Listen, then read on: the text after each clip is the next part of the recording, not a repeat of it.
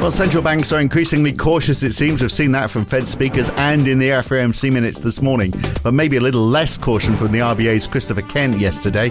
We'll talk about that. But if most central banks seem to be lowering the chance of lifting rates, stocks aren't bouncing back up like you might, because one place where there isn't caution right now is in Gaza, where Hamas continues to shoot at Israel targets and Israel in return.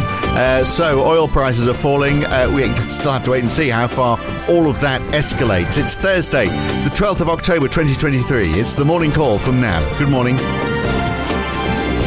Well, bond yields are down again, a drop of 8 basis points on 10 year treasuries to 4.57%, but down 12 basis points at one stage. 10 year gilts are down 10 basis points, down 6 in Germany and much of the rest of Europe. Aussie 10 years were down to 4.43% yesterday, now in futures down to around 4.37%. That is actually 32 basis points lower than the peak that we hit earlier this month. So that shows just how much yields are moving. The US dollar dipped a bit today, down about 0.3%, then it bounced back up again. Uh, it's ever so slightly down on where it was yesterday right now, but the Aussie has responded maybe to the risk off mood. It's down 0.3%, just over 64 US cents. The pound is up 0.2%. The euro is also up a little. The yen is down a third of 1%. And oil prices have been hit further 2.3% off WTI, 1.5% lower for Brent, a bit all over the pace in the last few hours uh, for oil. And stocks were down for most of the session, but finished well in the green in the US, up 0.4% for the S&P, 0.7% for the Nasdaq. The Dow creeping into the green in the last hour of trade and finished 0.2% up. Meanwhile, the DAX managed to climb a quarter percent at close and just 0.1% fall for the Euro Stoxx 50 and the FTSE 100. So, a minor inflation surprise yesterday on producer prices. The core PPI month on month was up 0.3%. That's 2.7% year on year, which is a slight rise on 2.5% last month. Uh, NAB's Tapas Strickland joins me in Sydney. So, a rise in producer prices. Is that a concern ahead of the uh, CPI number, which we're, we're, just hours away from now? Uh, what did you make of those numbers? Good morning, Phil. Yes, that US PPI number was a bit of a dog's breakfast of a report, but it certainly had markets reacting a little bit. You did see bond yields um, heading lower um, into that report, uh, and then you did see a little bit of retracement of those moves, and they were further extended after the FOMC minutes that came out uh, last night as well. Uh, in terms of the PPI itself, uh, headline was certainly hotter at 0.5% month on month versus uh, 0.3% expected, but that was really boosted by that 3.3% jump in energy prices, and energy prices since then have uh, come back down. And it is interesting overnight that uh, both Brent and WTI are down by about uh, one or one and a half percent, and there have been some signs um, that uh, well, more than more than that now. Uh, how much? Of, a lot of that is going to be down to the war, though, isn't it? Yes, and it, there was an interesting New York Times article that reported U.S. Uh, intelligence showed that Iran was surprised by Hamas's attack on Israel, and that may reduce the chances of additional sanctions on Iranian oil and help prevent that nation and its uh, proxies being drawn drawn into a wider conflict there. So the potential disruptions to global oil markets don't uh, seem to be playing out. Um, and if that continues, uh, then obviously that would be encouraging in terms of the outlook for oil, which in terms of the actual physical market for oil remains re- relatively tight. Um, so putting aside the energy, um, when you look at uh, excluding food and energy, um, it, US uh, PPI beat by a tenth, and then that one tenth beat was actually driven by a um, pretty large tr- jump in trade services margins effectively.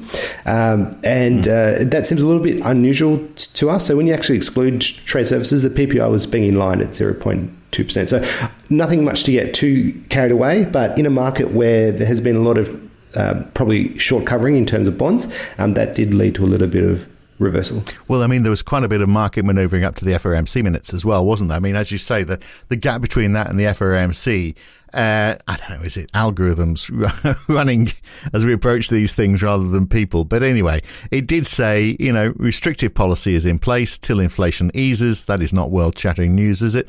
We're going to, basically, they're saying we're going to keep doing what we do till we don't need to do it anymore. Uh, is basically what they're saying. So proceed carefully, I think, were the exact words they used. But was there anything else in it, really? There, there wasn't that much in it from, from my perspective when I was looking at it. And indeed, you'd have to say it's been superseded, really by recent Fed talk. And uh, one of the Fed uh, governors was out last night, Fed Governor Waller, and he basically said the central bank can be in watch and see mode uh, and just see what happens with this tightening in finance financial conditions that has occurred recently. And he repeated the line that financial markets are tightening up and they're going to do some of the work for us. So uh, I was just looking at uh, market probability in terms of pricing for Fed funds hikes. It's extremely low. There's only 1.9 basis points now priced for November and a cumulative 7.6 basis points priced for December. So uh, a very low chance, at least in terms of markets, uh, in terms of uh, the Fed um, hiking by another one. And that's primarily due to a lot of the Fed rhetoric that we have heard so far. And uh, the Wall Street Journal's um,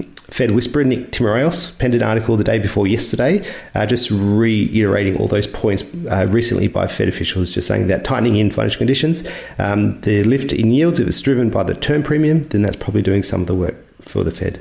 Right. Uh, Janet Yellen's been talking a bit over the last 24 hours as well. She apparently said the war between Israel and Hamas is unlikely to have a significant impact on the global economy. So maybe uh, markets will start to ignore it. But she also said that the US could impose additional sanctions against Iran if they found that they're involved in the attack on Israel, which, uh, I mean, I hear what you're saying about, uh, you know, supposedly Israel, uh, Iran saying it was surprised, but that, that Hamas had launched this attack. But you'd have to question if they if they weren't getting help from from Iran, where were they getting the help from? Because it seems unlikely that they will have concocted all of this in basements uh, in uh, in the Gaza uh, without anyone discovering. But anyway, uh, we'll we'll wait and see how that comes out. But uh, back to central banks moving slowly. So Christopher Kent uh, gave his channels of transmission speech yesterday, and yeah, most central banks, of course, are, are, now sort of giving that message that well, it's the the the delay in those channels of transmission, which means we've got to wait and see, which is why we might hold off lifting rates. So is he saying the same thing, giving reasons why, you know, not to hike anymore because of the lag effect? It's a really interesting speech, and I'm not sure if I'd go to the extent that he gave um, reasons why he wouldn't hike again. Um, it, it, if that's maybe one way you could um, interpret some of his discussion, but uh, the real takeaway for me was actually in the Q and I was lucky to be in the audience for that. And uh, to me, actually, the speech in the Q and A really um, to me exemplifies the risk that the RBA is not done yet. And uh, not only could they hike in November, as is NAB's central view, but the probability of another hike on top of that, I think, is starting to grow. And uh, when you look at financial markets, they're not pricing too much in the way of further hikes, really being dragged about what's going on in the US, especially that um, potential tightening financial conditions in the US. But Chris Kent made a few interesting observations there, um, saying he's not too concerned about that lift. Um, most of the borrowing in Australia is done at the variable rate or at the very short end of the curve. Um, so that movement in the longer end rates doesn't have as big impact in Australia. So that's, I thought, was interesting. Um, the second one was um, I asked him a question on um, if you take all the channels of transmission, and there's five of them, um, broadly speaking, um, for a given change in the cash rate, is that in terms of its impact on uh, activity and inflation, is that similar to other countries? And uh, Chris Kent said yes. He said the impact of all those channels uh, for a given uh, increase in the cash rate is pretty similar to what you'd see in the US, uh, you'd see in the UK, what you'd see in Canada. So the natural conclusion from that is if inflation in Australia is high, and this is quite important because we get Q3 CPI soon, um, and higher than elsewhere, and our cash rate is actually lower than elsewhere, then um, there are some legitimate grounds for why you may want to take out more insurance in terms of further rate hikes. Um, he also made two further points. Um, he said wages growth at the moment is only consistent with at target inflation if productivity picks up, and we all know that productivity actually fell quite sharply in Q2 in, in, in Australia. And uh, he also said you can't measure productivity well in real time, so you actually need to infer that from trends such as other sources, such as the CPI itself. And when we looked at the August monthly CPI indicator, uh, showed very sticky services inflation. So I think it does suggest productivity is not picking up in Australia, at least in Q3. And then uh, finally, for markets, and markets have been really focused in Australia about hopes of QT, and indeed some observers in in the markets um, noted that the market had been trading as if they thought the RBA would announce some kind of active QT program, uh, but. Interestingly, um, Assistant Governor Kent said we don't have any current plans to sell bonds to pursue what's called active QT. And uh, he said it's not about financial conditions. Um, the RBA has an instrument, it's called the cash rate, uh, and you can move that around as you need to to tighten financial conditions. And the board isn't really going in that way at the moment. Um, so that's a little bit of a pushback from all that kind of talk around uh, the potential for active QT. Right. Now, one of the benefits of being a bank, of course, is that you can analyze a lot of transactions data, all aggregated up, of course. We're not been peering into your bank accounts, but we had some of those numbers uh, yesterday. So interesting stuff in there. What, did, what, what, what's in, what can you tell us?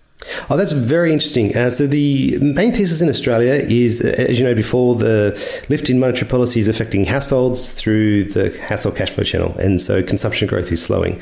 Uh, this data suggests consumption growth is actually pretty resilient, and uh, on our figures, total spending rose 0.3% month to month in September after a rise of 1.4% in August, and that August number was actually revised up from 0.8%. So, with all those revisions, total spending is now 8.6% higher year on year to me, that doesn't really strike me as uh, an economy that's actually slowing by all that much. And so it does show that the nominal side of the economy is continuing to grow relatively strongly, even if the real side of the economy is a little bit soft because of all the inflation we have been seeing. So another reason for why you may need tighter monetary policy. And then finally, NAB also um, released its Q3 uh, CPI preview. And feel free, our listeners, uh, to e- email me if you would like a copy of that report if it hasn't hit your inbox. Um, NAB is expecting Q3 CPI to rise 1.1% Q on Q on both the headline and trim measure. Uh, that would be two tenths above the RBA's 0.9% forecast back in the August SOMP for trim mean. But more interestingly, we uh, started to look at what the next quarter's inflation, so what Q4 could be. And on the year on year, our estimate is that inflation would be four tenths higher than the RBA's forecast by the end of 2023.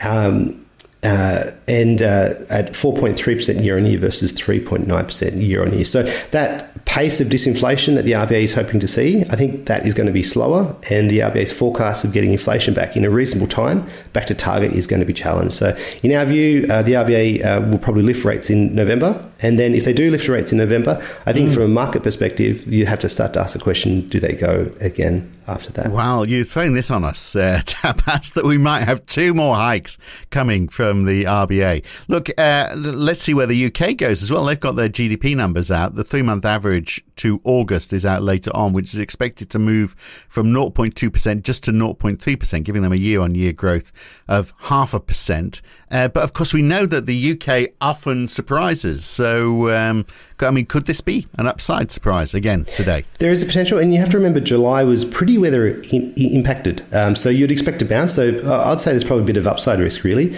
um, just given that there did seem to be some pretty notable weather effects there. Uh, the resiliency in the UK economy, indeed in um, most economies globally, I think is just really fascinating. And for, I guess it's hard to explain in some sense, but um, you just have to think the nominal side of the economy is doing r- relatively well. Um, and so, uh, yes, inflation is high, uh, but nominal growth is still very strong. Yeah. So does that mean the US inflation could surprise then? I mean, it's expected to come down a bit, isn't it, from 3.7% last time for the headline uh, and 4.3% last time for the core. But is there a danger that that doesn't happen? There is a potential for the danger, but the thing we're looking at is over the past three months, there has been a noticeable deceleration in inflation, and the key will be whether that continues. Uh, Chair Powell noted in his September press conference that the Fed was looking at the six month annualized. So another good print here would make it four out of six prints. Um, so uh, I think it's going to be quite important in terms of what um, core CPI prints at tonight. If it prints low, then I think we're talking possibly a different state in terms of what the Fed is looking at compared to what they were looking at back in September when they came out relatively hawkish on, on, on their forecast. So very important to watch there. And of course, we get US jobless claims, and we also get a few Fed speakers as well. Yeah, well, speaking about speakers, uh, we know now it's not going to be Kevin McCarthy doing a comeback tour uh, for the Speaker for the House, uh, the Republican leader. Uh, that has uh, there's been a bit of an argy bargy on choosing that Speaker. We should know uh, in the next few hours, but it's, it's not going to be Kevin McCarthy. So perhaps that increases the likelihood of a government shutdown next month, but that's a way off. and also today, possibly, maybe tomorrow, new yuan loans in China. We're expected to see a bit more of that, which would be encouraging, but not as much as the you know the massive stimulus that we were talking about yesterday. Uh, but uh, all of that to come. But that's enough for now. I think. Good to talk, Tapas. Cheers. Thanks, Phil. And tomorrow morning, the morning call comes from Paris. So get some croissants in so you can have a coffee and share the mood. And then tomorrow afternoon, the weekend edition is going to feature Diane Somerville from Deloitte talking about the growth of Australian superannuation, consolidation that's happening within the industry, and the impacts of COVID as well. Bit of a deep dive into superannuation. That's tomorrow for the weekend edition. I'm Phil Dobbie from Paris. Tomorrow morning, I'll see you then. Thanks for listening.